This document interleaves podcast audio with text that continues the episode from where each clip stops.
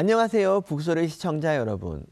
북소리 최고 인기 코너 서민의 만만한 글쓰기. 오늘은 있어 보이는 글을 쓰는 요령에 대해서 보겠습니다. 우리는 자신의 글이 좀 더 품격 있고 좀 힘이 실리는 그런 글을 원하지요. 하지만 뭐 나는 이렇게 생각한다. 내가 보기엔 이렇다. 이러면은 왠지 좀 자신이 없어져요. 왜냐하면 이거는 나만의 생각이 아닐까 이런 불안감이 있는 겁니다. 자, 그래서 우리가 논어를 읽어야 됩니다. 우리가 논어를 읽어야 되는 이유가 뭐냐? 이 논어의 구절 구절이 지금 이 시대에도 토요운동이 때문이겠죠. 하지만 논어를 읽으면 또 다른 선물을 얻게 되는데요. 그게 바로 글을 쓸 때마다 논어를 인용할 수 있게 된다는 점이에요. 예를 들어서 아주 멀리 사는 친구한테 한번 보자. 네가 놀러 와라. 그러면 그 친구가 이렇게 말하지 않습니까? 싫다. 네가 와라. 이러잖아요. 이렇게 결론이 안 날 때 이렇게 말하는 겁니다. 논어의 한 구절. 유붕이 자원 박내면 부력 여로인데 네가 와라. 이러면 그 친구가 할 말이 없어요. 그죠? 이게 바로 논어의 위력입니다. 논어뿐 아니라 고전도 다 마찬가지예요. 자기의 주장만이 아니라 타인의 주장, 특히 유명한 사람의 주장을 인용하면 훨씬 더 글에 힘이 실리게 되는데요. 바로 그렇기 때문에 우리가 뭐 논어는 물론이고 유명한 고전들을 많이 읽어야 됩니다. 그리고 그 글들은 인용할 게 천지예요. 하지만 인용의 전제 조건이 있습니다.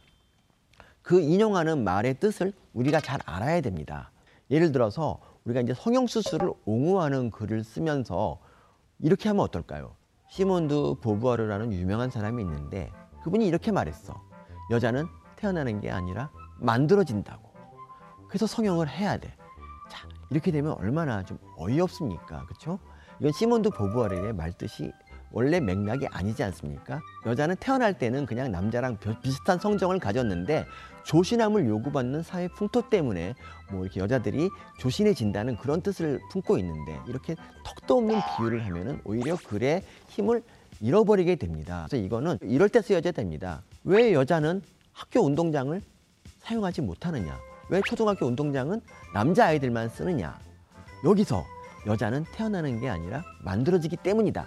이렇게 말할 때 이 글에 힘이 실리고 훨씬 더 멋진 글이 될 수가 있죠. 그래서 우리가 글을 쓰기 위해서는 책을 읽어야 됩니다.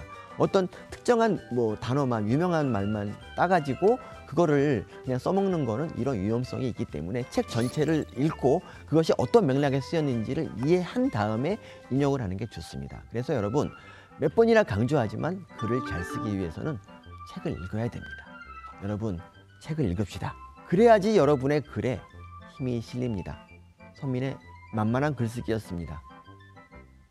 오늘 방송 좋았나요? 방송에 대한 응원 이렇게 표현해 주세요. 다운로드하기, 댓글 달기, 구독하기, 하트 주기. 더 좋은 방송을 위해 응원해 주세요. 다운로드하기, 댓글 달기, 구독하기, 하트 주기. 기억하셨죠?